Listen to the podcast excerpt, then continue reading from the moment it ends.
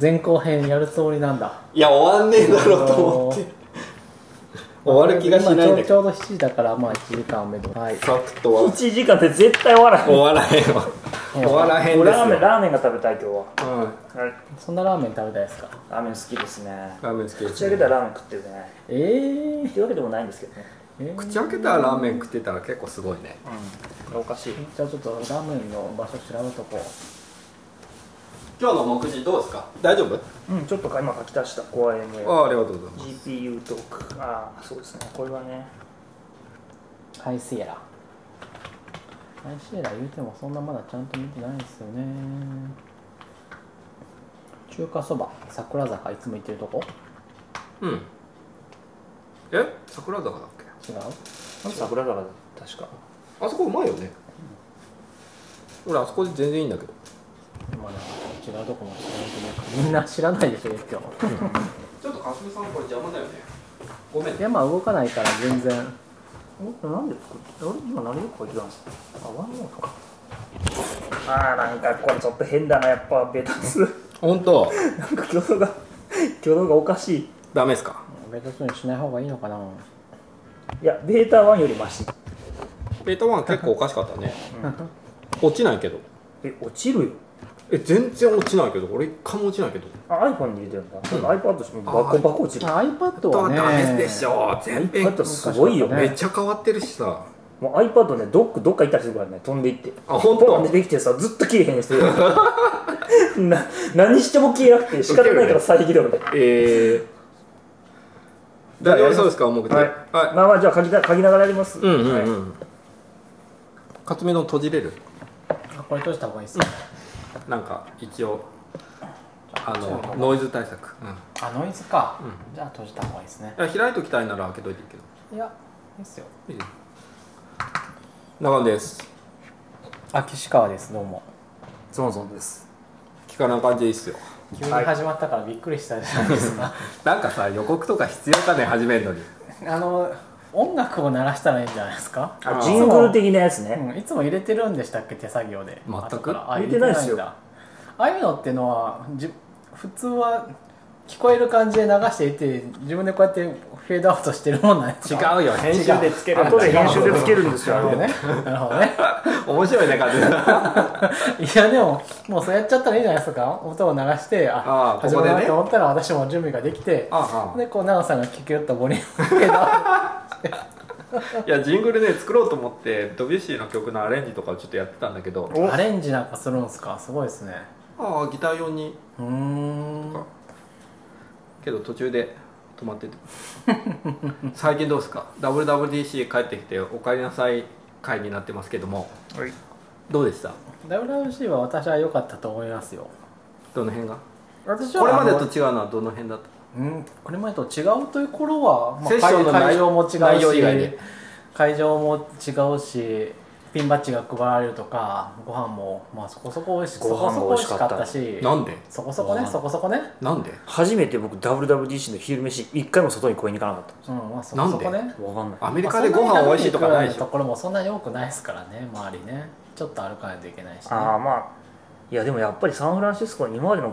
時はもうなんかもう箱開けるまでもないぐらいまずそうだったけど 今回のあちょっと食べてみようかえな、まあそこそこねなんでなのなんでなのなんでななんのでかわかんないケータリングもちょっと変わったんじゃないですかうんなんかあれ変わったしうんまああと外にもあったしだから外で外になんていうか会場ともうその前の通りも全部アップルがふう基本的に封鎖していてテーブルとかも並べられていてだから外でそうやって座って食事をしたりとかしてる人多かったしあと電源も多かったですよねなんかそこかしこに、あそうですのねロビーみたいなところに電源出てるし USB も出てるしだから作業してる人も多かったですね、うん電源に困るようなことはそんなになかホっスたピし、タリティは割と良かったかもしれなそうなんだなんでなんだろう ねいまあそまあてかやっぱりそもそ毎も回ちょっとずつ改善してて、そうなんだっていうのはあると思いますようんまあその辺は会場も小さくなるみよねみたいな話をしたけど別にそんな感じでもなかったですよね大きいホールは そうです全ね員オ入れーるしバーフロールームもなかったんちゃうそんかななにあの人気のセッションで入れなくてダメっていうことはなさそう見てなかったしああそうなんだまあでもやっぱりリアルタイム中中継やってたから割とみんなまあ確かにあ分の散してたんじゃないの下かなでホール1でお菓子を食べながら見るとか、うん見てる人も多かったし普通に WC アプリでも見れますからねそれ家で見ればいいじゃんって思っちゃうねうん、まあまあまあま質問とかは言ったの僕は行きました、えうん、ラボンあああさとキーパスとか聞きましたねえー、多少ねうんんそうままああああとあととアップルの中の人に知ってる人が増えたっていうのもあるかもしれないなんでトライする人なんかそれもそうだしなんかボリスさんとかアップルに行ったしゴリスさんって誰誰ボリスさんってもともとココアポーツでいた人で、へーああそうスイなフんトパだッケージマネージャーやるのパッケージマネージャーやってんのいや X コードとかデベロッうんパーツールズとかなんだっけねなんだっけあとワークフローがアップルに買収されたからああ野中彩香さんもアップルだしワークフローワークフローっていうアプリあのイフトみたいななやつああはいはいはいはいはいはああれ日本人の方が作ってんのいやいやいやいやいやその人がちょっと前にワークフローに入ってああそうなんだそうこのアプリに買収されたからああなるほどなるほどいあやかさんってあ NF の NS ヒップスターを書いてるネイト・コックもアップルにいつの間にか入ってたし、ああそうなのうへえそうですねなんかアップルの中もうちの会社に前インターンしてた人がインターンに来てた学生さんがもうもう今もう学生じゃないもう30歳ぐらいにしてるけど、えっと、メタイオっていう AR キッメタ IO はいはい、うんトを作ったね、AR のエアルキ研ソ究ンが買収されて買収されてエアルキットとして出てきたやつですねそうそうでそこに勤めてて買収されて、うんサニーデールに住んでてアップルで働いてるんだけど、うんうんうんもうとにかく人が多いって言ってましたアップルは今、もうもうロケーションが全然足んなくてうーんもうそこら中のビルをもう借りまくって増やして大変だって言ってましたトイレでコード書いてる人もい るそんなことはねえよ潰れてこれは大変ですね まあそんな感じでまああとだあーと今回の新しいことももちろんありましたけど改善内容が全部良かったと思うんですよねそれそれはセョッンションの話そうですね、うんうんはいうんいいと思いました、うんなるほど改ね善の内容がとても正しい、うんもちろんブレーキングもあるから困ることもあるんですけどでもまあ正しい変更だからいいんじゃないかなとまあ、あえて苦言を呈するなら、ずっと言うてますけどなぜ NVIDIA の GPU を使えないのかっていうのずっと言ってますねそれさなんでなそのれは WWDC まあいいかだいやで長野人にも聞いたけどその話でいくと、うまあでもほらアップルは今アムドですけどその前からあの ATI だからずっとラディオンなのは変わってないからうんずっとそうなんずっとラディオンなんだなといやありえないでしんかょ知らんけどけどメタルがそれになってるからいやー前提になってるからそんなことないと思いますよあ本当うんまあ、すまあまあそれもあんのかなまあでハイシエラでその エクスターナル GPU がそこそこちゃんと使えるようにうん、なるとなったはずとでとりあえず今は NVIDIA をの GPU を動かすのはそれなりのハックが必要だそうですけどあもうそれ僕経験者で語ることいっぱいありますよ、あ本当、うんもうそれ話しちゃおうあよのループバックモードも使えるらしくて何そのループバックモードってああこっち側で書いたやつこっち戻して出すそうそうそうそううそう外部ディスプレイなしで、うんもう外部 GPU であれは結果そのまま、えっと、ラップトップのディスプレイにはいはいはいはいはいはいはいあの外付け GPU は非常に問題がいっぱいあってほ問題があってっていうか結局そもそもやっぱ低層容量の問題からまあサンダーボルト2とか3を使うんですよあうそうそうそうそうんんんででもあるじゃないですかそうそうなんですけどあのななんかそのその PCI エクスプレスの拡張カードみたいなのを作ってる会社がいくチップセットがいくつかあってでその代表的な1個があるんですねでみんなそれ使ってるんですでそれのカーネルエクステンションがプラグアンドプレイに対応してないんですなので刺して起動して抜くとカーネルパニックで死ぬなので刺して起動して終わらせて抜くっていうことをやらなきゃいけなくて、まあ、それが一つあとそのケーブルの形状があのサンダーボルト2でこんなミニディスプレイみたいなやつなんだけど3であの平べったい USB-C と統一みたいなのだったじゃないですか、うんであれがまたその刺せるやつと刺せないやつがいて めんどくさいなるほど、うんそれはなかなかないなで2点目それ面白いねで3点目がまあ僕がハマったポイントなんですけどで僕はあのバイゾンボックスっていうなんかアメリカのスタートアップみたいなのが作ってるあの拡張カードに70万ぐらいの GPU 突っ込んでやってるんですけどその拡張できる MacPro って4つサンダーボルトのポートがあるんですけど僕それあの物書き堂の広瀬さんに教えてもらうまで気づかなかったんですけどドキュメントにポートが4つある時の下の1か0か1のどっちかしか反応しないって書いてあるんですなんで多分それねあ割合ポートの割り当てとかの問題だと思うんですけど、でそれを入れると確かに認識するんですけど、うんまだ問題が起きて僕の場合は今度全然ドライバーが入らないみたいなうんでもう仕方がないからアンインストールしようと思ってやってたらなんか突然マシンが再起動して立ち上がったら認識されてたんでうんでいろんな人にまとめてブログで書いてよって言われるんですけどん再現性が全くない でも MacPro にその外バイゾンとかのツールボックスとかを使って卒業 GPU を認識させる人はたくさんいるのであそうそう経験的にはできるはずなんですうノウハウは結構あってもうフォーラムに書いてある通りにね、やればいいって言ってんだけどやっても全然できなかったりす るんですよそれやっぱつけないとダメなのまあじまあ計算が終わんないのディープラーニングやるんだったら終わんないですねうん30日が1日になるぐらい違うんですそんなかぐらいは違いますもっと早いかもしれない本当そんなにちゃうんだうんやっぱ8並列とかでやるし最近のもうむちゃくちゃ壊すも多いしやっぱ早いですねでしかももう最近のってメモリが20僕の持ってるやつ24ギガあるんですけどもうで昔一番ネックだったのは GPU のメモリと CPU のまあキャッシュとあとメメインメモリとハードディスクがあるじゃないですかそれの GPU の内部はむちゃくちゃ早いんだけど GPU のメモリとこっち側のメモリの転送がすごく遅いんですよ、うんうんうんうんだからそれがすごいネックだって言われたんですけど最初ね8ギガとかやってたんですけどどんどん24ギガとかになってきてもうメインメモリでかくなってきてるから、うん下手するとその辺のその転送コストももうだいぶ下がってきたんであの全然問題ないんですよ例えばそのいわゆるよくえアップルもその WWDC とか言ってたんですけど M ニストみたいな手書きのデータだったらなんたかだか560メガぐらいしかないんでその24ギガの GPU のメモリとちょこっとしかないからもういくらでも学習できるし、でテンポラリーにデータを、まあ、ネットワークを作っても仮想的そのネメモリで展開しても全然入るから非常にその辺は問題なくてそうでなんかハイシエラはなんか外付け GPU が使いやすいみたいなこと言ってたから、そうかと思ってあーなんかしかもなんかまあ Mac がね外付け GPU も一緒に売るからさ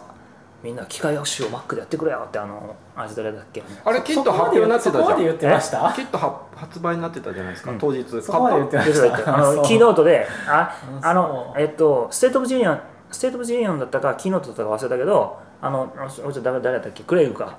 はいクレイグがフェデリギさんフェデリギギがその GPU を使うは外付け GPU を使うようになるから機械学習とかグラフィックスをもっとアップルでやってほしいんだってこと時に ラジオしか使えないのに何が機械学習だよって えーっていうのはありましたあでまああのでもその NVIDIA もまあ頑張ればまあ岸川さんの情報によるとなんかいけそうなあうんうちのティムがティムはまああのオーバーウォッチをするためにゲームなんですけど、あうん、を 4K であなるほど楽しむためにうやってんいてで外付けつけんのそうそうそうそうへえなんかあれだね昔の自作 PC の時代に戻ったみたいな雰囲気だねそうそうそうそすれをごいねこの GPU のボックスを持ち歩いているって言っていてへえまあまあまあやっていてあの発売されたキットは買ったんですか買わないですよなんで買うんですかえだって早くなるでしょラディウムしか使えないでそこにはちゃんとあの彼は NVIDIA のを使っていてちゃんと CUDA も動くとだからうん言って僕ましたよそうそうだから僕は別に自分で持ってその持って研究開発にあるんでそれを使ううんほいだからなはるいほど今はそのなんかそのバイゾンツボックスっていう会社が作ってるそのなんかある種のちょっと軽いハックツールみたいなのがあって、うんその一応そのあのいろんなフォーラムとかにもあってそのこういうふうにけまずあのルルートレスモードから解放して、でケクストの拡張カーネルエクステンションこれを折りやり替えてあの設定ファイル書き換えてみたいなことやったら動くっていうのは知っていて多分それを一括で実行するツールみたいなのを作っててそれを使ってやってますけど、うんそれはもしかしたらハイシェアになったらもうちょっとこう素直にうんいらんかもしれないできるようになるんじゃないかなと期待してるけどまあ多分無理だな入れてみてよえ開始ややだよなんでな俺の MacPro はそれで使えなくなったらどうしてくれる 今研究メインでガリガリしていたしてるのにまあまあでもハイシエラ自体はとてもいい OS っぽいのでシエラがねちょっとやっぱりそんなに良くなかったから品質的には、うんなるほシどエねラは結構期待をしているそうですねだから GPU がラディオンだったの気に入らないのとあと iMac が iMacPro が出た時にもうやる気ないんだな MacPro 作るっていうあ MacPro はあれでいいんじゃないですかそのあいいや MacPro に期待してる人そうそうそう MacPro はうんいやでも iMac Pro で同じことできるでしょなんかあれだよね全般的にさ Mac えだからディスプレイをぐらいじゃないですかでもやっぱりさそのあのアルミの昔でかかった MacPro あったじゃないですかうんあのね現状の1個前のやつ、うんやっぱああいうやつが欲しいわけですよ拡張 PCI 性そう PCI エクスプレスが刺さってうん研究開発をしたりとかそのグラフィックスを多分やりたい人っていうのはあそこに例えばそのパスカルとかバンバン刺して拡張したりメモリ128ギガ積んだりとかあそこの中にそのねハードディスクのファイ光ファイバーみたいな速いの使ってやるとかっていうことをやるから MacPro 的なものなんでうんあの箱に詰めらやっれぱてそれ言いますかうん、ででもそれがニッチユーザー用として僕はフラグシップ機として必要なんじゃないかなと思うんです、ではっきり言ってあの Mac- iMac Pro だと普通の iMac でいいと思うんですその要するに中途半端な製品としてそれはそうかもしれないそうまあまあ MacPro の代替ではないんですけどそうなんですよだけどさ、うん MacBook Pro がさどんどん MacBook Air になってったじゃないですか、うんそういう流れといや似てちょなっいとどどういうこと今どういうことどういうこえだってもうこれ MacBook Air っぽいじゃんこれは MacBook ですよと MacBook です MacBook Air っぽいじゃん MacBook Pro ではなくてこれは MacBook だからあれ MacBook Pro はもういらいないんだっけいやい MacBook るいるいる Pro は全然またタッチバーがタッチバーがついてるやつ、あんですようんはけどさあれもさなんかどんどん薄くなってってさい薄くなるのこはこのさまあそうだと思うんこですこよの拡張のポートとかもなくなってってさはなんか全般的に MacBook Air になってってると思うわけい、いやでもまあ USB-C がねそれなりについてるしけどさ昔はさ MacBook Pro はさあの 800FireWire とかさここにいっぱいゴトゴトゴトゴだトからついてるでもじゃん今はそれが USB-C になったっていうそこはまた別の話だと思うんですよけど拡 USB 張性を優先にしてるわけではなくて、あ本当異性にはなってないんだ、うんなんか i- iMac iMacPro もなんかそういう感じなのかなと思ってどんどんこう iMac Pro は、い全や般的にこうシュッてしていってるっていうか Mac Pro に必要はそのまあなんていうか iMac はコストパフォーマンスがすごい良かったんですよねそう基本的にそのそれでいける分にはあの iMac の価格で得られる性能っていうのはもう本当に多分あの Mac 以以外のところに広げてもあんまり勝てるものはいないと思うんですよ Mac Pro はコストパフォーマンスはもうすごく悪いんですけど、お金をかければかけただけの、えー、と性能が得られるマシンではあったしそういう要求は少なからずマーケット的にはあってうん、まあ少ないんですけどそう少ないだから少ない、うんだからそれはマスだとは思わない、うんけどなんだでろうも必少ないけどあかな、ずうん、ある必要なニーズではああるる、うんうんでまあそれをサポートする答えとしてでそれを iMac Pro はないっていうのが僕うの、ん拡張性はないよそうねいう意味で言うとないですよねどこまでもいけないからねそうでまあまあその答えとしアップルはてカバーできると思っちゃないのうん多分どうなんだ、まあ、その答えとしてね外付け GPU サポートするみたいなことを言い始めたのかなっていう、今現状であれにもつくの USB-C で接続するんじゃないあかあそうかじゃあできんだ、うんうんできるとは思うけどおーやっぱりでも PCI Express を自家自家線でマザーボードに直接挿すのと比べてやっぱりねどうなのっていうのもあるし、 USB-C の話で言ったらやっぱりそうでさ昔の MacBookPro はさ PC カードもあったしさまたもうそれもだいぶ昔のだからそれはさ古すぎるでしょ話がいやもう全部 USB あのコネクタの規格としてはそれで大体できるわけですよあのけどそれで言ったらさ iMacPro にさそれで拡張できるって言ったらさ全部一緒の話になっちゃうじまあ一緒の話まあ話なんだけど、話なまあんですけど、それはそれで、まあ、ある種のそのなんていいやうんですかだからそれでカバーはできるかもしれないとは思ってはいますけど、けどやっぱりねそのねあの科学計算とかグラフィックスガリガリみたいな話になるとなんか ゃんいやだいぶ古い話だって言って確かにすげえ古い PC カードと PC カーか PC カードってもうそれ僕大学卒業した頃ですよ いや俺も確かに古いなと思って面白いまあでもなんかそういう意味でまあまあどこで切るかっていう話はでもあるんですけどでもやっぱり MacPro に求めてるもんっていうのはそこじゃないんじゃないかなっていう、まあ、だから iMacPro って名前にしたから MacPro じゃねえよってアップルの人が言うかもしれないですけどやっぱりちょっとがっかり感はありますね、かっこいいけどねうんいやそれで負けるからアップルは信者だって言われるはさてもういきなり本編に入っちゃってますけどい一応コーナーやっとくとニュースコーナー、はいクリス・ラトナーテスラやめたってよっていう、うんまあテスラは合わない笑んいですよ、笑いね、ましたけどねいやまあツイッタまあー謎のキャリアチェンジだったからいそやもそもで何しに行っまたあのいやでもまあバイスプレジデントでしょ対応はいやうんでもまあなんかやってたことはでも最終的にはオートパイロットのチームで開発を引いてたっぽいからあそうだよねそれ出たよねすごく不思議なのはうんクリス・ラートナーに自動運転のチームを引き入れるとは僕は思えない、うん、何しに行ったんだろうねね、彼それ機械学習とかさそのコンピュータービジョンの専門家じゃないじゃうんないでしょ間違うと思うだって彼だって LLVM の人だでしょ彼 LLV だ別にそれなんかララクリス・ラートナーを軽んじてるわけじゃなくて彼の専門性はもっと違うところにもっと才能を出してて、その LLVM もそうしかりだしていうかまあそもそも LLVM だけでももう一生食えるぐらいの多分うん成果すごだといよね僕は思いますけど、うんね、コンピュータ組に与えた貢献という意味ではその人がオートパイロット部門に行くっていうのがいまいち消せなくてただ一つちょっと僕は思ってたことがあってもうねだいぶもうパーツパーツは出来上がってきてる感じはするんですよねその自動運転みたいな話はまだまだですよこれからまあでもレーンキーピングとかまだあってもうレベル4だとか言ってるもんね無理だと思いますけど まあでもその今商品企画としてはそこそこのもんがもう揃ってきてるからそれどうインテグレートしますかとかじゃああと3年5年6年その長い間それを続けていくんであれば何かしらそのソフトウェアを作っていかなきゃいけないじゃないですか長いメンテナンスアルゴリズム入れ替えたりとかそういうことが主眼になってきたからクリス・ラトナーみたいなそのアップルで開発ツールとかを、まあ、どういう仕事彼がアップルしてるか知らないですけど、うん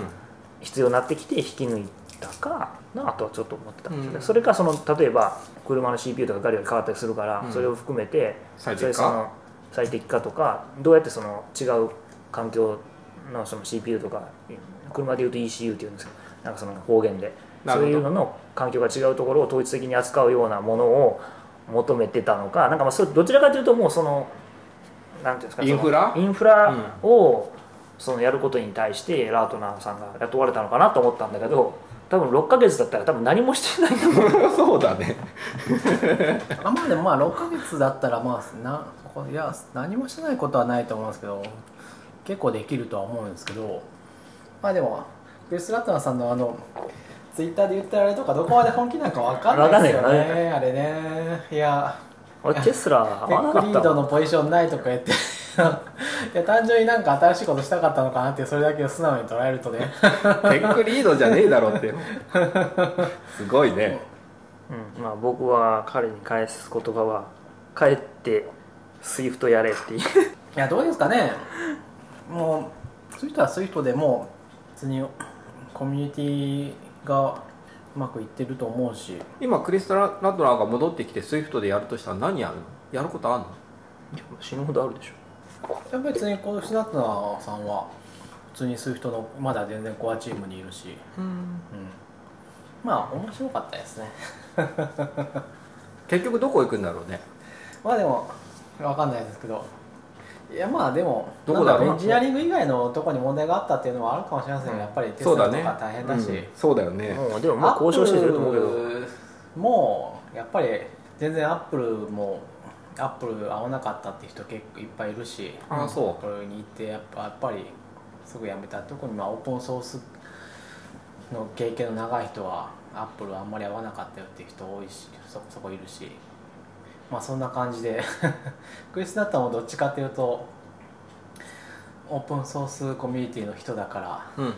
でもさクリスさんそっだってちものう意味で合わなかったっていうのはあるんじゃないかなでもクリス・ラートナーさんも10年ぐらいいるでしょ、アップルにうん、 10年かなそんなに長いこといるかどうかは分かんないですけど SWIFT 歴7年って言ってたからでも LMM ずっとやってましたからね、ちょっとでもあーそんなとかの頃からそんななんかあの最近移りましたみたいな人じゃないじゃないうんうんどういうこといあやでもなんか思考としてはずっとだって彼そもそも LLVM マスター論文かドクター論文で書いてでしょでもうその後すぐもうアップルに拾われてるでしょアップルだからもうずっなとアんていッうプルでかしょどっちかっていうとそのなんていうかアップルにいた期間は長いけどやっぱりその LLVM の活動をずっとしてたわけだから、あんまりこうクロスな環境っていうのはそんなに好きじゃないんじゃないのっていう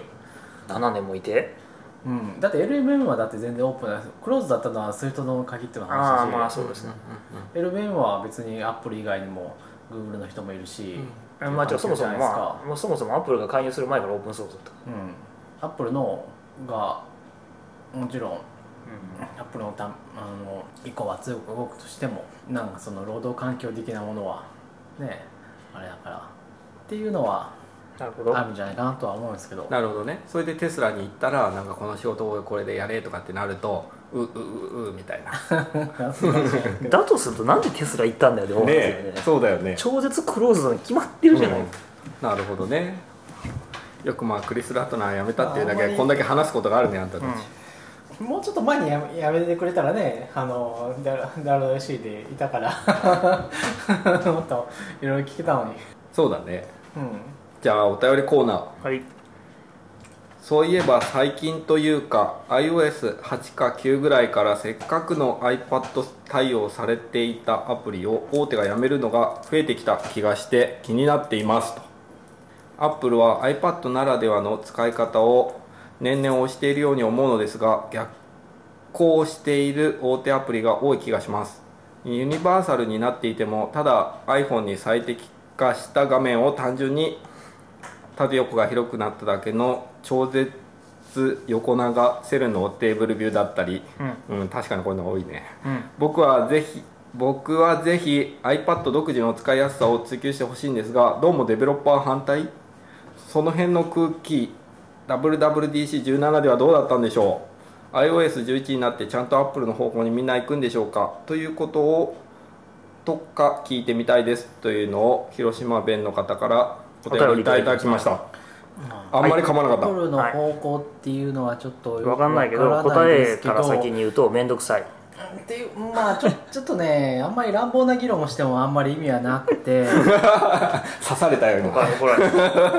いやそのこの大手のやめてるっていうものがちょっと具体的にやっぱりどんなものかっていうのは結構重要でそうだねやっぱりそのね iPad と iPhone だと、ね使ってる人が全然数が違うんですよ、うん、だからいや iPhone でほぼできる、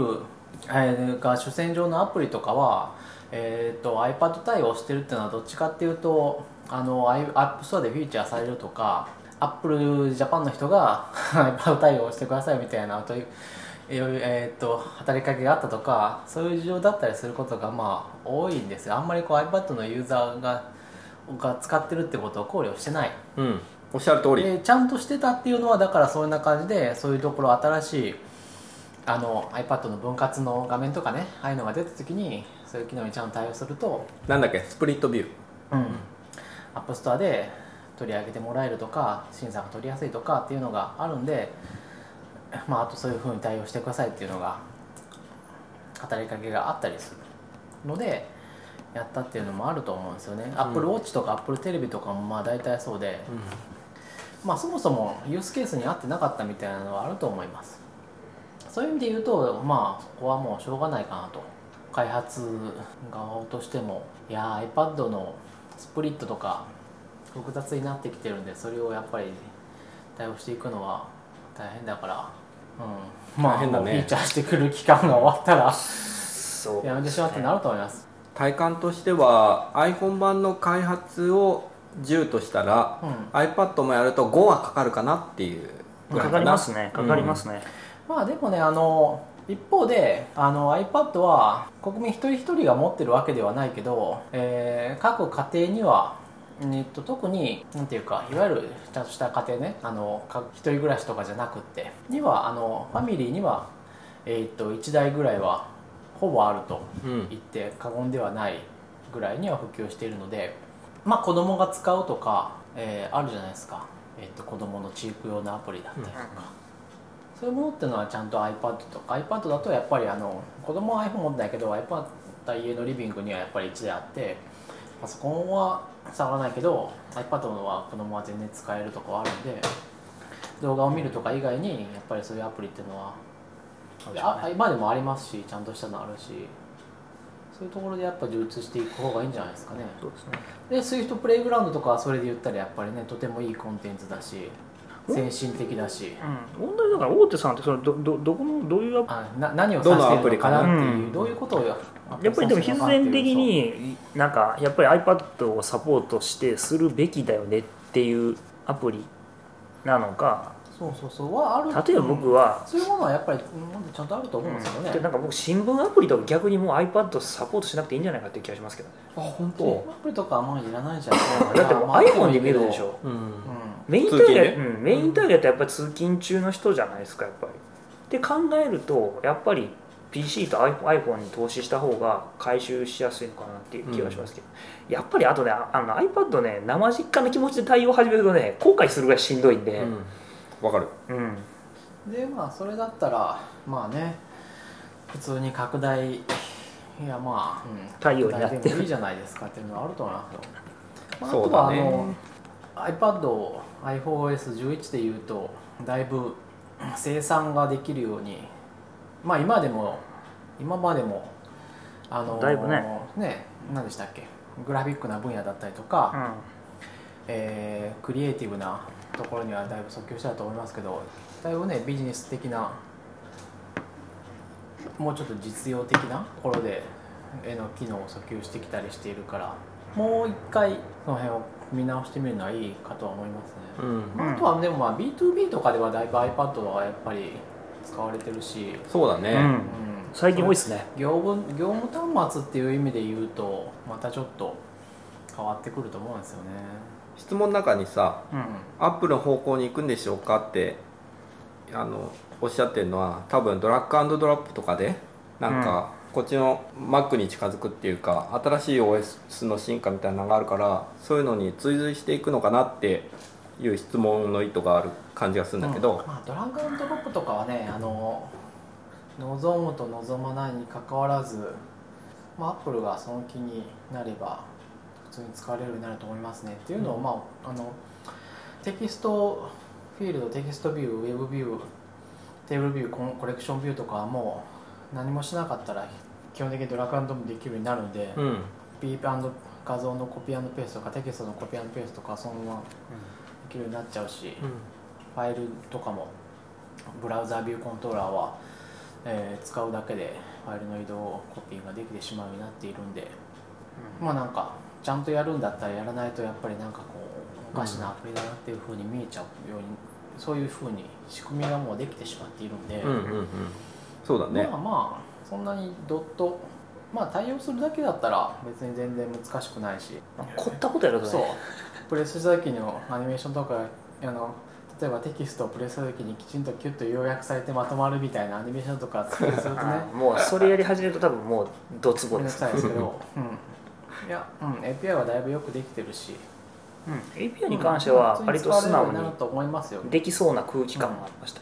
Mac のドラッグドロップ API と若干似てるなとざっと見た感じを思ったうんうんドラッグアイテムだったりとかね、まあ、まあでもやっぱり、 NS を思い出したまあ、でもやっぱりそう設計されるでしょ、うんそうだよねまあ素直に作ったらそうなる,、うんそうなるよねうんよっぽどなんかそのドキュメントの扱い方とかが変わらない限り、まあでまもあ僕、ドラッうグアんンドロップにしなくても、まあ、あのファイルを持ってるアプリだったら普通にブラウザービューコントローラーを使ってあとドキュメントベースに作ればファイル自分のファイルは他のところに持っていけたりするわけなんでまあ僕は普通にうんドラッグアンドロップはちょっと対応しできるとこはちょっとやってみようかなと思うえ感ー、じ具で体す的には何やんのうんなんか画像とか引っ張ってって持っていけるようにしたいなと思ってあうん、なるほどねんかその辺がいやただちょっと僕思ってるのは、うんうんあの昔ほど遅くなくなったんでこの辺に UI ビューとかバッて並べてももう最近あ大丈夫だよねいけるじゃないですか、うん昔これ全部やっぱり独自でレンダリングしないとスピード追っつかなかったけど、ドうんローレクトね最近もうなんか雑に作ってもうん全然動くから、いけるそういう意味で、まあ、UI イメージビューとかにあのあれドラッグアンドラップの、ね、デリゲートをアタッチしてやりゃいいだけなんで、うんまあそんなにうんだからやっぱりそうですねだからプロダクトででそういう人たちはもうなんかどうせテキストか画像会社コピーしないし URL か多分それもうデフォルトの API 多分できるじゃないですかでそうするとねプロダクティビティ系のアプリ作ってる人たちはどっちかというとそっちの方が本拠本元だし多分ちゃんとそういうのをパッケージするようなライブラリ自分で作ってるだろうからそれも持っていきゃ、まあそんな難しい話じゃないかなっていう気がしますそうそうんうそのプロダクティビティ系のアプリ、うんそうそうこれがとても適切なあれだと思います、うんそうだよねうんプロダクティちゃビんとあるんじゃないかな多分わかんないですけどプロダクティビティ系のやつはさ本当ドキュメントベースになるやつとかかなり大きく作りやすくて使いやすくなりそうだって感じがするけどね、うんうんまあ、ファイルとか持っていくのがなかなか画期的だと思いますよアプリ間でファイルをねその辺、情報やり取りできるのは今まで難しかったから アンドロイドで言ったうわらーインテントでやるんだっけとかねそうだよねうただその辺とシェア機能とかあるじゃないですかんうんうんあありのますね三角、は四角に矢印あはいはいはい UA ドキュメントインタラクションみたいなやつだ、はいあの辺とかを含めてどういうふうにアプリをとアプリとその外外との連携をどうしたらいいのかみたいなデザインが若干ややこしくなったんじゃねえのって思ってんだけどうんまあそうですねそうだよねはそれのさデザインパターンみたいなのさ定石を考えないとさなんか何でもできっけど何でもできっからわけわかんねえぞみたいな感じになりそうだなと思ってて、いうんうん難しいでしょうねまあそこはもうわかん 僕がデザインしたことだからいやその辺 文句は言うけど使いにくいって文句は言うけどやったことはないからいやそれもあるしさあの大開放路線の話になるけどエクステンションでウィジェットとかもあるじゃないですか、うんうんだからアプリを作りますって言ってもなんかこのアプリ本体の画面のここだけを作り込めばいいわけではなくてそれ以外の領域がいっぱあいまあそうですね増えてるからそれも含めたトータルなデザインのパターンみたいなのの良いパターンみたいなのをなんかあまり知らないなと思ってて。うんまあ、そこそんまなでの細シかスくテはなムくてもいいんじゃないかな適当やいなやないないないこういうのもまあそんな適当でいいと思うんですよね別にあのいあやそこまでドラッグアン資ド産ロップと別にアクションボタンからできる機能が同じでもいいと思うし単純にやり方が違うだけの話あって、あ本当そこ揃えるまあメニューでこうびんペやりと、方でもいいと思いますよ、うんまああのまあ例えばでもまあ個人的にはあのこういう画面に表示してあるものを例えば印刷するとかうんあの メールに添付して送るとかはアクションボタンじゃないかなとは思いますけど、とはいえ Mac だったらメールに添付するのはメールのウィンドウに画像ファイルをドラッグする方が楽みたいな時もあるから、うんうんそうだねでもまあどっちでもできるじゃないですうか、んうんあの添付ボタンからオープンダイアログを開いて選ぶっていう、まあ、それぐらいの話だったらなと、なるほどけどさ今まで iPhone アプリってさ同じことはさ1個の方法でしかできなかったと思うわけどうだろ同じことがさ複数のやり方でできるってケースはほぼないと思うんだよねうどうですそうかコねピペだって選択してややるあのもだでいきぶるしあのいや増えていて例えばその長押し 3D タッチじゃないとできないことっていうのは基本的にないわけじゃないですか隠されたインターフェースだからうんうん知りたいサポートしないものもあるから 3D タッチでプレビューしてできるっていうのは別に普通にタップしてもうんうんできることだし、えー、とスワイプでやるみたいなことも基本的にはあの他の手段があったりとかけどそれそういうはわシけでョー選トカ択ッしてト選んとでショートカットと普通の道のそうだから話じゃないそういう話じゃないですかドラッグアンドロップもアクションボタンとなんかドラアクショッングアンボタンはドラッグアンドドラッグアンドロップはアクションボタンのショートカットとああそっちを対応してると考えるあの、ああなるほどねそれだったらいいかもねうそう考えるなら、まあ、できるところでできるようにしとけばみんたいな、かなという気はします。なるほどね、ただうーんまあ長野さんの言ってるように混乱することは混乱するというか、 まあ複雑ですよねうん難しいよねまあなんだろううんいやデザイン難しくなんじゃねえかなと思ってあそのうなんていうか Mac アプリ作るのって昔すごい難しかったっすよいや今でも難しいと思うけどああもちろんもちろん、うん昔あのあーやってたからああ昔ねはもそれであのそれから iPhone になった瞬間にすげえ簡単になってけどその機能は損なわれてなくてああ iPhone すごいなみたいな感じがあったわけ、そこからまた iPhone があの複雑になった Mac にまた向かってるっていう感じがするからいやそうですねんう Mac はまずねまあうんいやもう UI コンポーネントの種類だけでももうものすごい数があってボタンの種類だけでも多分10種類以上あるようなボタンだけでもあるんじゃないうんあって、そうどれ使ったらいいのって話ありますからね、うん、それがなんかドラッグアンドドロップでなんか UI ドロップアイテムとか見た瞬間にそういうことが頭をよぎったいまあそれはもう iOS2.0 か3.0かの頃の UI あの API の数と今の API の数ではもう全然違うそうだよ ねまあいろいろありますよやっぱり、うん、動画を再生できるアプリだったらじゃあそれ、えー、と PNP で に対応した方がいいんじゃないかとかピクチャーインピクチャーそうそうそう、は動画対うんいやうんしてもいいけど別にし いらないよねみたいなのはあるあるからやっぱその判断はやっぱり適宜やっていかなくちゃいけなくって、うん私たちはまあどういった機能があるのかっていうのを最低でも知らなくちゃいけなくてできればそれをきちんと適切にやるやらないとかっていうのを選択できるればいいですよね。うん、それができればまあやっぱりそこそこちゃんとしたエンジニアそこそこっていうか結構一流のエンジニアじゃないですか、なんか最終回みたいな感じだねじゃあ ネクストステップ FM 終わりでっていう みんな頑張ろうみんな頑張ろろうね いいね今なんかそな送る言葉みたいな流れそう最終回でしたかねいやけどかすみさんいいねまともなこと喋るねと思ってうんさすがだなと思って聞いてた、まあそういうことです、うんまあ複雑さは増してるんでねその複雑さに対してちゃんと我々がまあなんだってねシンプルに単純化されるのって理論ぐらいですよまあでも新しい問題は常には発掘されていって、うんそう単純化するための理論がどんどん複雑になっていくのはシンプルにはなっていくけど基本的にはもうやらなきゃいけないことはずっと増え続けるから、そうだねうん、それはだって今の小学生や中学生や高校生が勉強してることなんて1000年前だったらもうその時代の1000年 その時代のもうなんか紙ぐらいしか知らないようなことですよ、そうだねうん、まあでも本当にねあの近代と現代をどれだけ学ぶかっていうのはすごい重要な問題だからええどあれどどどええっと学ぶことはもう時が進むから増え続けてあそう増え続けてああそうだそれねでこう、うんいや普通にやっていくと近代と現代を学ぶ時間が足りなくなるわけですよまあそうですねで現代はどっちかというと密度が濃くなる高いわけであって、うんうなでもどんどんどんどんその積み重ねていくことによって抽象度は上がっていくし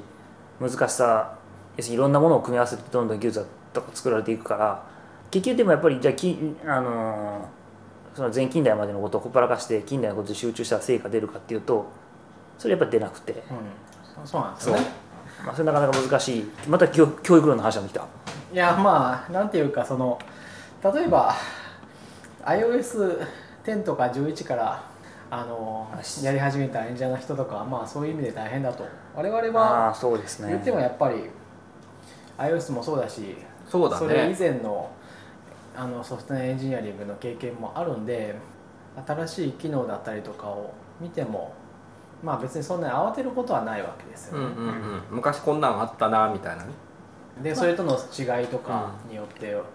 そ考れえることがっでてきだるからあれじゃないですかやっぱりなんか今たまによくこうツイッターとかでもなんか話題になってますけど大学1年生は何でプログラミングを学ぶのがいいのかみたいああいななんかそれね CC プラプラを叫ぶ老害そよれ難しい問題ですよそんなね、本当にそんな話あるんだくありますよへえやっぱもうそんなんやってる場合じゃないでしょみたいな Ruby とか Python とかそっち系でしょいや PHP だとかさいや昔とね、またそれ今はねあの状況が違うんでねそういう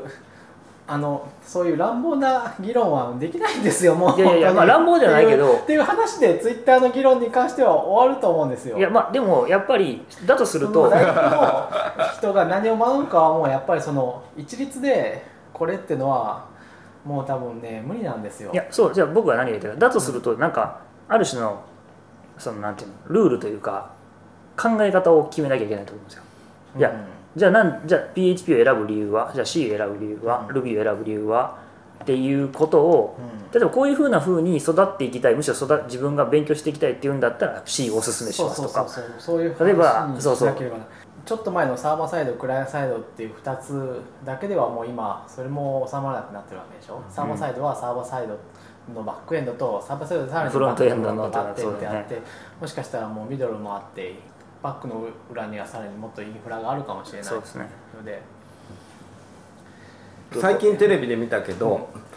中高生の初めてのプログラミンググ体験みたいなことをやってる人がいるっぽくて、それはなんと SWIFT 書いてるらしいっすうんブツで絶対ダメ Swift でもいいんだですけど Swift ツイートは難しすぎるっでもいいてんだけどなんでかっていうとね、うんやっぱり iPhone 使ってんですよああそうなるほどねだからこれで何かが動くっていうことの体験が一番重要なわけです、あそれは確かにそうですねその C, C とかでやってて楽しいっていうところまで持っていくのはとても大変だし、うん確かにそれ以外の言語のそうですよね確かにスクラッチとかやっててもじゃあ結局私が作りたいのはああいうスマホのゲームだったりなんでみたいな話をしだすとじゃあそうするとまあコンピューター言語じゃなくてユニティを触らせた方がみたいな話とかもあるしそうですねそうするとちょっと上昇上がりすぎて、今度は絵の才能とか出てくるから難しいんですけどまあでも、まあもうそういうふうにきめ細かにでもまあそれをやっていっでて選択肢をまあいくつか与えて一番面白そうなとこまでやそうって理みる想ってい的うなののははまやあっいぱいでりすそよのねやっぱり大学でそれが必要かというと全然必要だと思わないですけどプログラミングに興味を持たせる持たせてその人がちゃんととやりたいことっていうのに対して自分の興味で調べたりとか、でもやってそのそれができる環境を整えてあげるっていうのが一番できれば理想なんですけどわかるで大学はそんな話は多分いらないんでそうそうそう興味とか持てなかったらそうしねえけ何どかそれだけの話だから。 そうだからなかなか難しいのは多分いろんうんないろんなものがごっちゃになってて、例えばコンピューターサイエンスこれがやりますっていうやつが C できませんってふざけんなる話があるんですよ、うんなんでかっていうとそんなメモリの仕組みも分かってないやつにうんコンピューターの世間はできないし、けどじゃあ経済学部ですとかうんだからそこまでコンピューターに突っ込まない数値計算ちょっとできればいいですとかとかねそういう人たちがじゃあいきなり CC プラプラやったらいいかっていうとそれはやっぱりちょっと違うんじゃないかなとうんいうのもあるじゃないですか、うん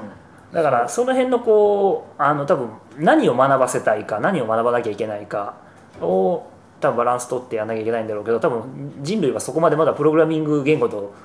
ね、戦ってきてないからなかなか難しい答えになるんでしょうね。そのねテレビのやつその体験のやつね、でで先生が出てきたわけ先生のコメントなんて言ってたかっていうと、うんどうしても学校の授業でやるとエクセルとあ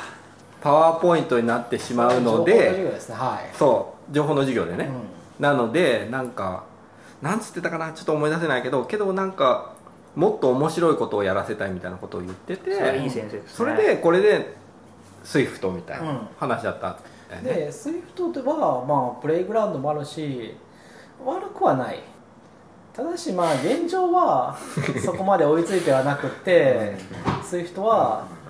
あのやっぱり言語自体が変わってしまうしあと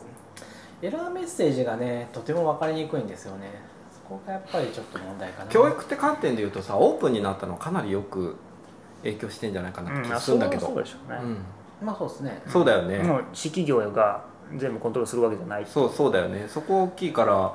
あ難しいってとこぐらいかねえあとはまあいやあといや変更まず大きな問題はまああれですよ変更のプロセスまあが変更はもうちょっと安定しない限りはちそうょでっすねと難しいいくらあの先進的な環境を整っていてうもん1年経って書いたものが動かないっていうのは教育用には C や C プラプラでそれはいないもんね。や C プラはそれはない Java ではいや大抵の言語ではあんまりない、うんあるけどないそれさ SWIFT23 とかになったら落ち着くのかねもう俺俺は死んでんじゃない。 5ぐらいかなそれを出してるのはとりあえずねいやまあ今でも一応ねいや動かせるようにはなってますけどねいや Swift4 だとねそうですね古いバージョンはサポートできるようになってるからそうでもコンピュー子供のコンピューター向けの授業は多分つまんないだろうなって教材とか見ててもま思いだますね難しいですよ Swift はやっぱり iOS くっついてるからねと密接に関わっているから、うんっなていうところもあるんでねんか OS と密接にくっついてなくてさウィンドウが出せるものとかまあないわけじゃないですかまあそうですねいや、ううんでだからこそ Swift プレイグラウンドを使ってほぼ iOS アプリと同じものが書けるし Bluetooth も動くしやろうと思えば AR キットも動くっていうのはまあ、うん恵まれたあの、なるほどね、子供は面白いですよねなんか全般プレイグラウンド推しだよね今度プレイグ特集ラウンやドろはう本当かに先進プ的でレイグラウンドはよくできてるよ、うん俺もまあいいでと思とうんりあだえずけベどベベータ2はもうクソだけどいや教育の話になると結構プレイグラウンドの話が出るなとと思ってというかやっぱりね、ああいうものがないとう前へ進まない、んうんででだってさ多分学校の先生とかさ、まあ、こんなことは教育批判なんてまた怒る人もいるかもしれないけどさパワーポイントとかエクセルなんてさそのなんか俺教えるべきもんじゃないっていうかさ、そこじゃないじゃないって結局さそれってさ表面的なものしか見てなくって要するにコンピュー子供が最初にコンセプト、まあ、使い方も重要なんですけど根底に僕のはコンピューターって実はこういうもんなんですと要するにこうやって組み上げていったりするもんであなたたちはそのアプリケーション使って過ぎないっていうことをちゃんとあの理解しないといけないと思うんですよ。それが、えっと、分かった上でまあ、あそうかあんな難しいことなんか小学校の時やってたなみたいなああやってコンピューターで動いてるらしいねみたいな通信ってこんなんらしいよみたいなでもそれはもう難しいから分かんないけどっていうようなことがやっぱ分かっとかないとダメだと思うんですよ多分中学校の数学なんて世の中の人多分半分以上分かってないと思うんですけどなんか X が出てきてみたいなでもなんか数学ってそういうもんなんでしょとかっていうものがやっぱ脳裏に残っとかないと15年経ってコンピューターを触った時になんか教養が残らないというか、なんかそのベースに残るものはいはコンピューターイコールエクセルでしょみたいにみんな思うのはそれはもう論外中の論外いで、そういう環境を整えるためにやっぱりアップルはこれを投資してるのは僕はすごく、まあまあかまあ、アップルはもっと別の政治的な思惑があるかもしれないけどスクラッチとかも含めてやっぱそこに対してどうアプローチしていくかっていうのは人類をこれから持ってやっていかないと算数みたいなツールにならないというか、うんうんなるほどねうん、じゃあ特集はいちょっとだけ WWDC WWDC2017 がですね大変面白いということでうんうん面白かったですよ今回もう話しましたよね話しちゃったけど2017について話しますうん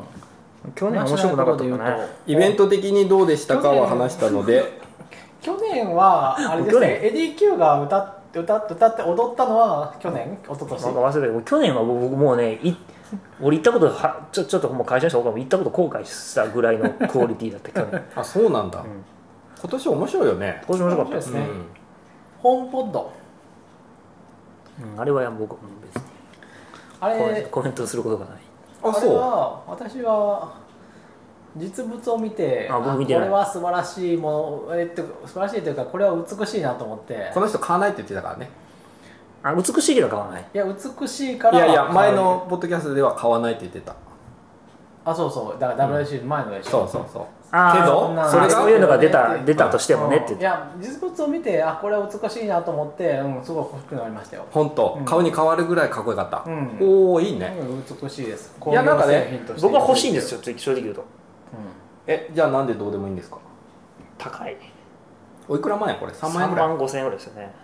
えそんなしました3万円以下じゃなかった嘘ちょっと忘れたけどでもいやまあでもね、まあでもね3万だったら別に買ってもいいんだけど僕欲しいんですよそのなんで、まああのね子供に音楽聴かせたいからそれ実際うさ、ん意外とその話しかけるホームホームコンピューターなんかわかんないけど置いとくやつ、うんみたいな話じゃなくてさこれスピーカーじゃないですかでスピーカーいいやつないよねっていうのは確かに昔からずっとあっそうてなんかさコンピューターにさオーディオインターフェースこうくっつけてパワードモニターつけてとかしないといけないじゃないですかそういうのがさクリアされちゃってそうあそういう領域たしあったけどなんで誰も出さなかったんだろうって思ったそうで、うん今は僕いやなんか前2000円ぐらいに安い USB の使ったんだけど、もう接続性が悪くて切れても使わなくなっちゃったんですけど例えば今 Mac とか今 Apple TV を使ってる人はわざわざテレビつけるのもなんか行々しいし、ねえそうなんだよでテレビ見たくないし例えばパパこの間聞いたやつ聞きたいって言われたらじゃあそれもしあってここに Apple の iPhone があってピッと押したら音楽が流れるんだったらそれこそが僕を求めていたものなんですよいいよなねるほどであれ360度でしょちそうょっなとのかでもうさコンポなんか誰も持たないうんからそうそうそうそうコンポ持ってないんだああよんな昔コンポって言葉はさ今誰も知らないと思うの、うん、だからうちの息子は多分あのコンポって見たらあれは何って言うと、なるほどねそうそうそうんまあわかるいやそうケンウッドのやつとか欲しかったでしょいやまあ僕持ってたよ持ってたよね買ってもらった親にもうねえすごい欲しっかったじゃんかっこいいしさケかンっウッこいドいのやつけどさそういう時代じゃなくなってみんな音楽どうやって聴いてんのかなって思ってたんだけどそこに隙間あったかってホームポットで思った、なるほどね、うんそうだからこの間あそうなのかそもしれない AppleTV も光出力端子なくしちゃったからなアップル TV で音楽聴こうと思ってさアップル TV つけてさこっからさエアプレイするっていうのはさ結構な手間なんですよ Apple 手間っていう TV に、あれ AppleTV にスピーカーだけつけておくってことができたと思うんですよ AppleTV1 の頃にはああそうなんだうやっぱりそれねコンセプトとちょっと違うやっぱうん違う映像抜きでって感じじゃないもんそうそうい映ね像抜やきじゃないいやだからスピーカーにダイレクトに行けたとり思うんですよわかるわかるでもねああ分かったあれそれかはエクエクスプレスあ使ってたあれも AppleTV の光出力端子からつないで、でもやっぱりねもうスピーカーってね単体で買うもんじゃないんですよそうなんだよねもうそんなんするそのれねはそうかもしれない、うんスピーカー単体でね思そうそうそうそう私もいや買ったけ邪ど魔、まあ、僕も音楽好きだったしスピーカーとかいっぱい持ってたけど結論から言うと邪魔なうんそうだねだからホームスピーカーっていうジャンルあったんだよそうあっただってもう今極物でしょもううん極物っていうかうもう極物って怒られるけどもうあれってそういうのが好きな人の商品であってそうそうそうそうあの普通の人が買うもんじゃなくなそっうちゃっそてうる昔は買ってたんだよね面 CD 白かった聴いてたからそうそうそううん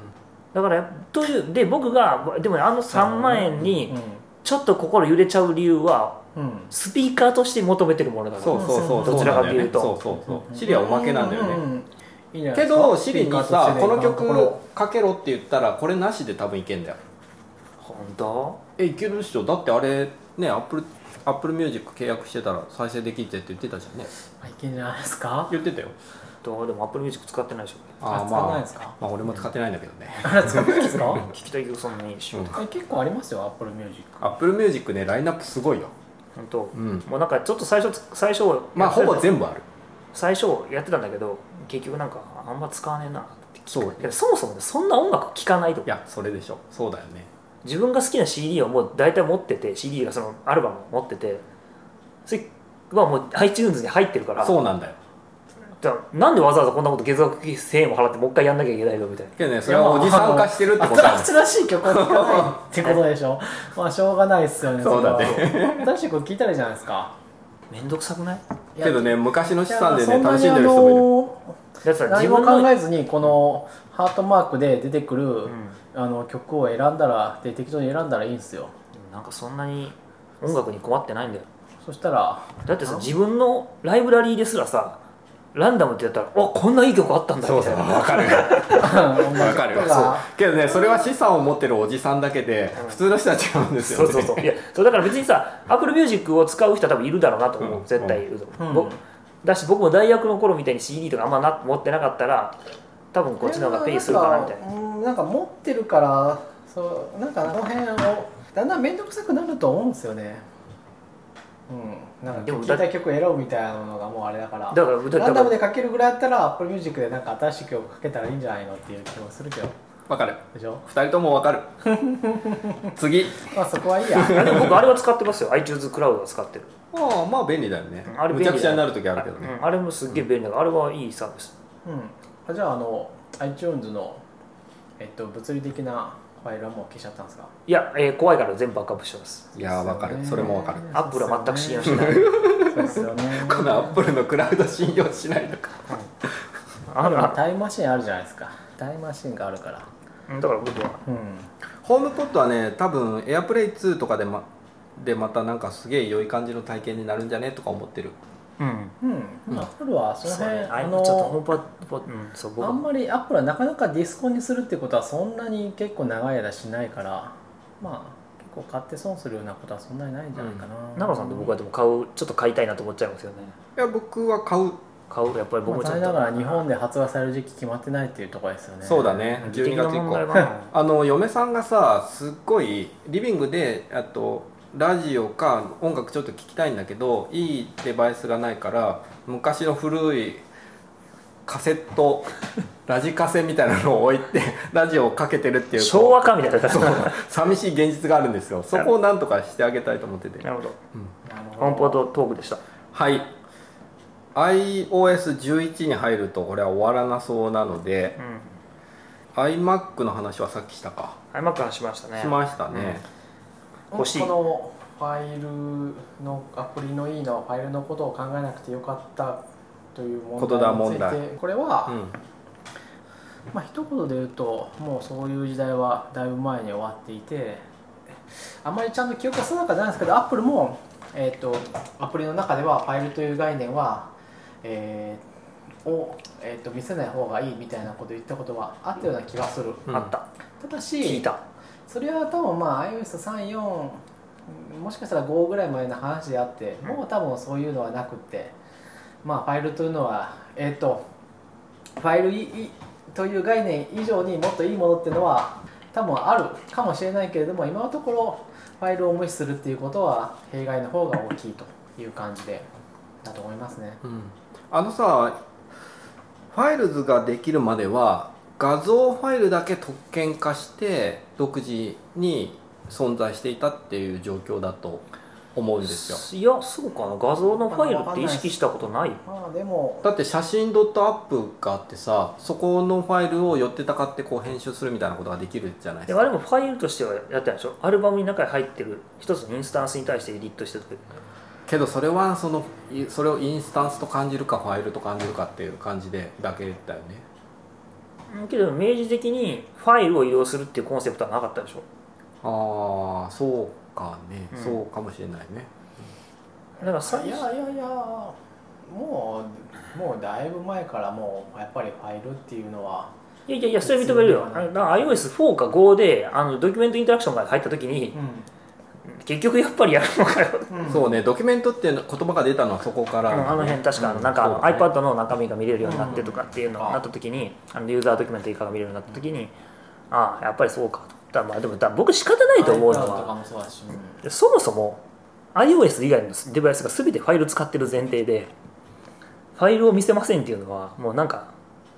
それ無理でしょみたいいやその写真アップの例で僕が言いたかったのは例えばオーディオファイルをあの音をいじるアプリを使ってると、オーディオファイル版のフォト数が欲しくなるケースがあるわけです、ななるほうんど、うんでそれでいくといや画像だったらこういろいろフォトスがいるのに、うんなんでオーディオファイルスっていうのがいないのかなっていう感覚になるわけですよ、うんなるほどうん、なので特権的にこのまあ、確かにね、うんフォトスだけハブになるそういうのはミュージック、うん、いやミュージックは全然なんないんだよねこれファイルアクセス全部禁止だからうそうか、ん、うん、そういう感じだったねうん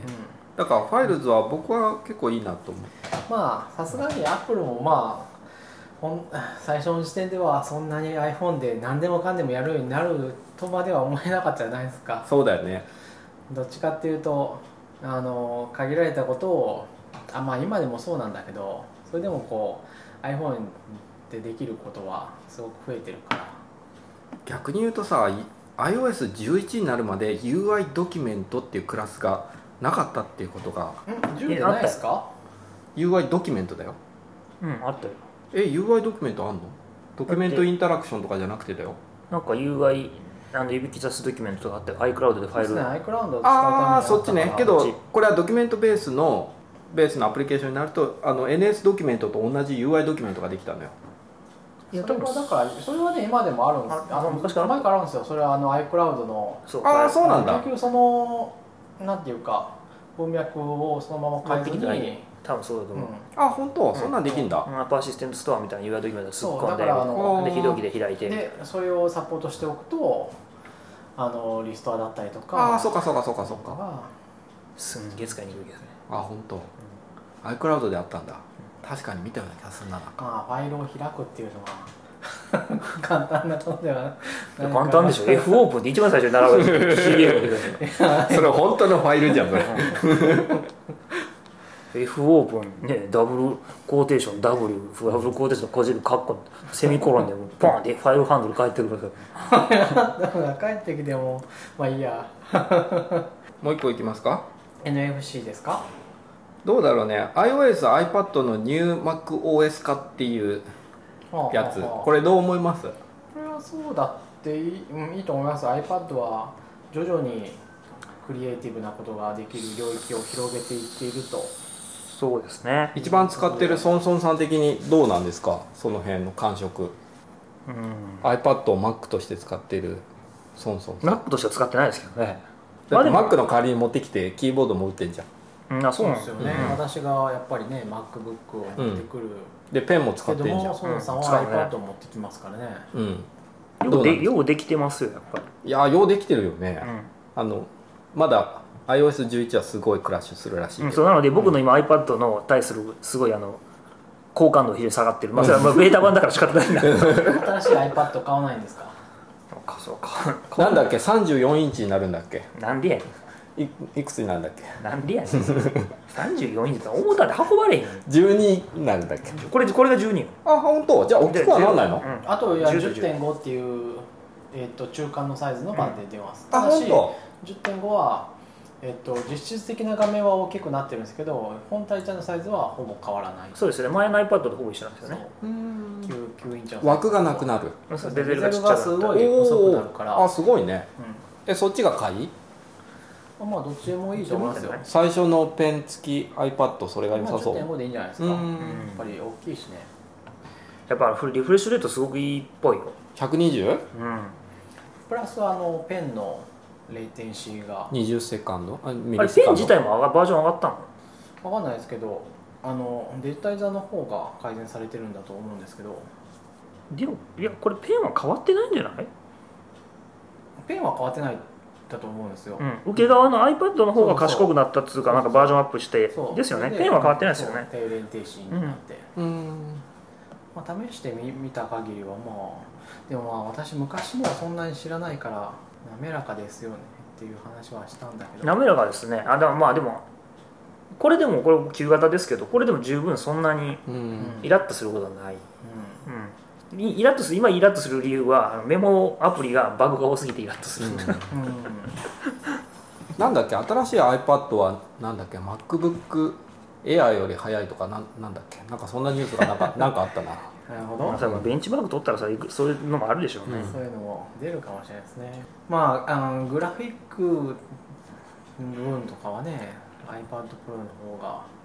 早い部分もあるし MacBook Air と比べるとねうん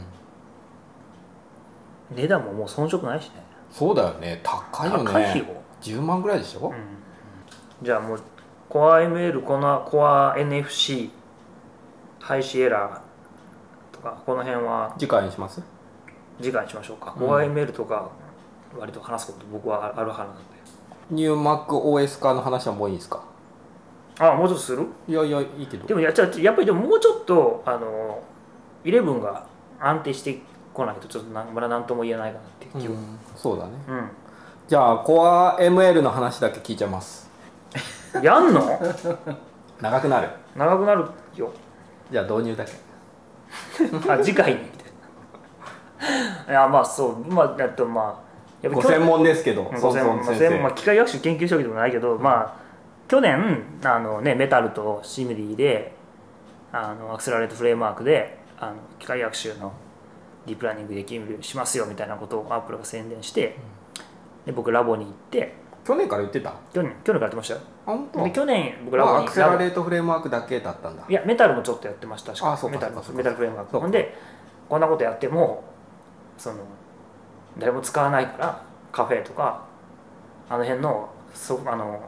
ファイルとかパラメータをインポートして動かすようにしないと誰も使わないよってラボに言ったら「お前いいこと言うなフィーチャーリクエストで書いてくれ」っつっていや「お前が書けよ」とか まあそれがね何度インカか11でうんね、怖いメールになったので、まあ、非常にいいんじゃないかなと僕はちょっと嬉しかったですけど、うんビジョンフレームワークとかも追加されてるからそっちの方はむしろもっと専門じゃないですかうん、だけど結局やってることはそんなにあれ難しくないんですよ。コア ML 動かしてるだけでしょビジョンってうん、うん、多分一緒だと思いますなんかあのほとんど、うんあとカスタムであのモデルを CoreML のを使うこともできるようになってるから、うんレイヤー的にはコア ML が一番下でその上にビジョンが乗ってるって感じになってそうですね、うん多分まあっていうか、まあうんまあ、コア ML とビジョンの区別は僕にはちょっとよくわからんがやってることはほぼ一緒なので、あのうん、まあ一緒だと思います。うん図的にはそう書いてあったうん、確かにねなんでわざわざあまあでも、まあ分けたかったんじゃないですか、うんなんかまあまあうんインパクトあるからビジョンの方が。うんうんまあもうちょっと分かれていくかもしれないですねビジョン以外にもねそうだね CoreML をベあースとにしてそうあとはなんだっけ NB NLP か。うんうん自然言語自処然理、言ね語、処理的なこともやりますよっつってたから、うんまあそういうフレームワークが、自然言語処理なんかアップデートあったらしいけどねうん、やりましたよいっぱい、うん増えるか既存のそういったものが拡張されるか、うんそうだねまあコア ML はその学習モデルのファイルを読み込むって使うっていうところだけだからやっぱ一番下の方になりますよねうんうんそうですねそでうですまあそれもビジョンはもううんその上でいるっていう、うんそうだよねまあ多分だからやっぱりテンサーフローライトが12月にリリースしてみたいな話があるから、うん Google が Android 向けに、まあ、それも意識して WWDC に合わせて、まあ、どうしても今年中にはデプロイしたいっていうやっぱり Apple のあれがああったんちゃうかなっていうふうに思いますけどね、なるほどねう。ん、でもなんか見てる限りの使い勝手はすごい完成度高かったからうん。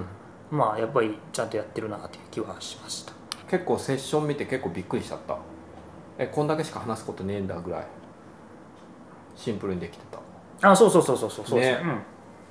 うん、まあでうん、そうですね、ううんん、よくできよくできてるというか、うん、やっぱりでもやっぱりさっきも言ってましたけど多分一つ言うとするとやっぱり CoreML 自体をオープンソースにしてほしいですね、うんうんうん、でないと機械学習のモデルが増えないのであのまあでもなかなか難しいんですけどねその結局その、G、多分 GPU の並列とかシムディの並列命令使ってインファランスを速くするっていうのをひたすら多分アップルがチューンしてやってると思うんですけどそれをじゃあオープンソースにしたところで本当にその API をガリで組み合わせてやるやつは最初からメタルでやるからそれをみんなのために CoreML でエクスポートすることやるかなっていうのを考えるとちょっとないかな、うんでもそこまで多分やるとするならば多分 Google とかがやる可能性あると思いますけど自分たちの作ったものを iOS 上で動かすためにそういう、ね、基盤から作ってやるっていうのをやりそうな気がするけどなるほどなるほど。それをデベロッパーがやるかっていうとフレームワークとして提供する必要性があんまりないから、自分のサービスのためだけだとそうするとまあそれする必要性もないのかなという気もするんだけど、まあ、コミュニティとして CoreML にもっとモデルを持ってきてほしいっていうふうにアップルが思うんであればそこはもうちょっと、えっと、オープンに手こ入れしていかないと盛り上がりに欠けちゃうのかなという気はしますねうん真面目な話をしましたオープンの可能性ありそうな感じは若干あるけどね。どうかなでも割と相当汚いことになってると思いますけどね多分ガチガチに最適化しなきゃいけないんなでるほど。かつてアップルのフレームワークでオープンになったやつって、なんだっけ、ケアキットがオープンソースだっリサーチキットリサーチけキッな。トだかか、そう。あとなんだっけ、まあ、あと今回、えー、ホームキットの認証もいらなくなったしあ、そうなのいらなくなったのあいやいれや。えっとね厳密に言う違うのとちょっと違うあまあデベロップメントをするに関してはいらなくなりましたああ、そうなんだその。なんか第三者が Apple のスペシフィケーションを HomeKit スペシフィケーションをダウンロードしてきて自分で手で実装して HomeKit を通信するっていうような問題おお、それやっぱ面白いわ。いいね。それはアンラボ行って僕確認してきなまるしほたどけど、メイドバイ、なんだっけ ?iOS だっけなんかそんなのうつけそるれのをがセー。ルうん売るのは、うんだからそのいるよね HomeKit のスペシフィケーションに基づいて iPhone、Mac と通信するデバイスをマスで売るときは MFC、AFN ライセンスを取ってくださいっうんうんうんていうスタイルは変わってないなるほどね。でもなんかチップいらなくなるみたいなこと言ってたような気がするんだけどセッションであ、本当。あチップがあるってこと言っちゃいけない知ってるよねみんなねあれでしょあの、あれ、ライトニングにチップが乗ってるそとうそかうと同乗ってると同じじ話でしだかょらそれをねセルフサインでやれみたいなこと書いてた気がするんあ、だよな本当う。ん、セッションでやってた気がするだったら黙って売れるじゃんって話だよねいやもしかするとアップルの証明書で個人認証しなきゃいけないかもしれないですあそうなんだうん、ちょっと僕ねそれがねちょっとセッション中ねうろ覚えでちょっとちゃんと英語聞けてないからもう一回後で見なきゃいけないな、とりあえずは、えっと、デベロップメント版は多分そのもう認証とかすっ飛ばして適当に実装してやれや、うんいいねうん面白い CoreML もまだちょっといろいろあると思いますけど今日はこんぐらいにしときますかはい勝見先生なんか言い残したことをどうぞうんないですないです うん何もないですじゃあちょっと長くなるのでまた今度、はいお疲れ様でした、ありがとうございました